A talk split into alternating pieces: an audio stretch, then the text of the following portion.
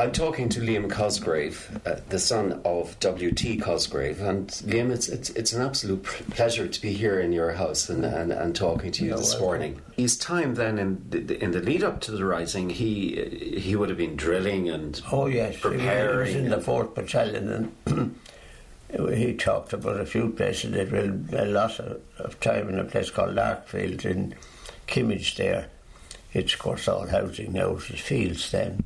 Yeah.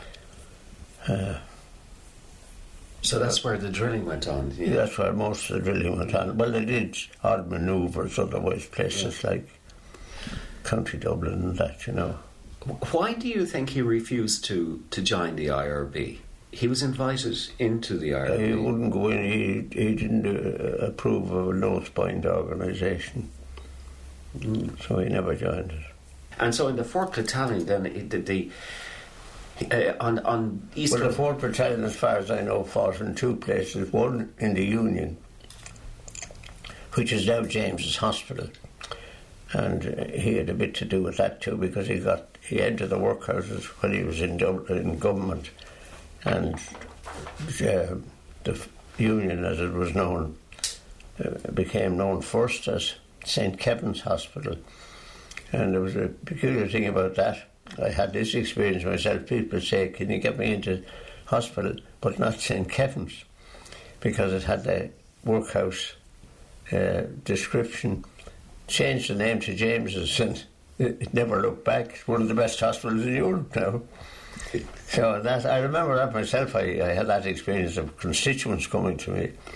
Well, then um, the Fourth Battalion fought in the South Dublin Union and also in Marrowbone Lane.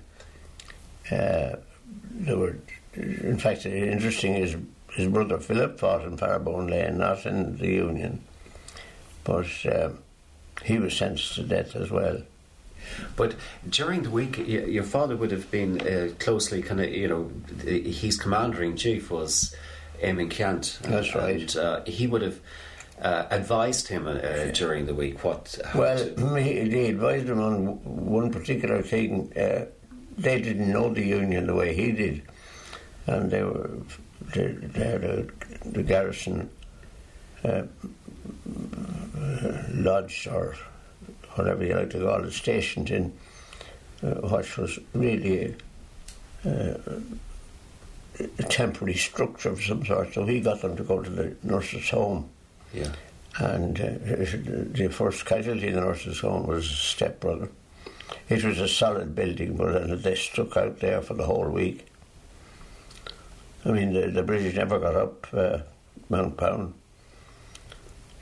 Yeah, and and, and uh, I don't think your dad. The British troops, I mean. Yeah, uh, yeah. I don't think your father ever forgave himself for bringing uh, well, I don't know. You know of course, he was younger than him. He was in the volunteers, and uh, I always heard he was a very nice young fellow. You know, I, I knew his step, his sister, who was my step aunt. What was her name? Yeah, Joan Burke. One thing that's always struck out in my mind was the the great character his mother was, because she had two sons sentenced to death and a third son shot dead by the British.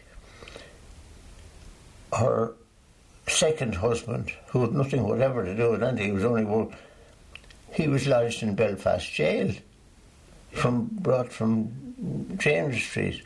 So of course that had a, a very big influence on their lives. Was. Um, you know, the people had nothing to do with it. And of course, the house was raided off uh, James Street. Did you know your grandmother? Oh, I did well. Oh, yes. Oh, well, I mean, well enough. I was 13 or 14 when she died. Yeah. Oh, she was a great woman. How, great woman. Describe her character to me. She was a great character, really. And uh, you see, she, first of all, her, her husband died young and she had a problem of running the place, and I think there was a bit of debt. And then she married a man named Burke, from and he they had two children, and uh, a boy and a girl. And of course, the boy was shot dead by the British. So you can imagine the, the influence that had on them all. But she's she was a very courageous woman. So your grandmother had a rough, hard oh, time. very tough time. Very tough. Yeah.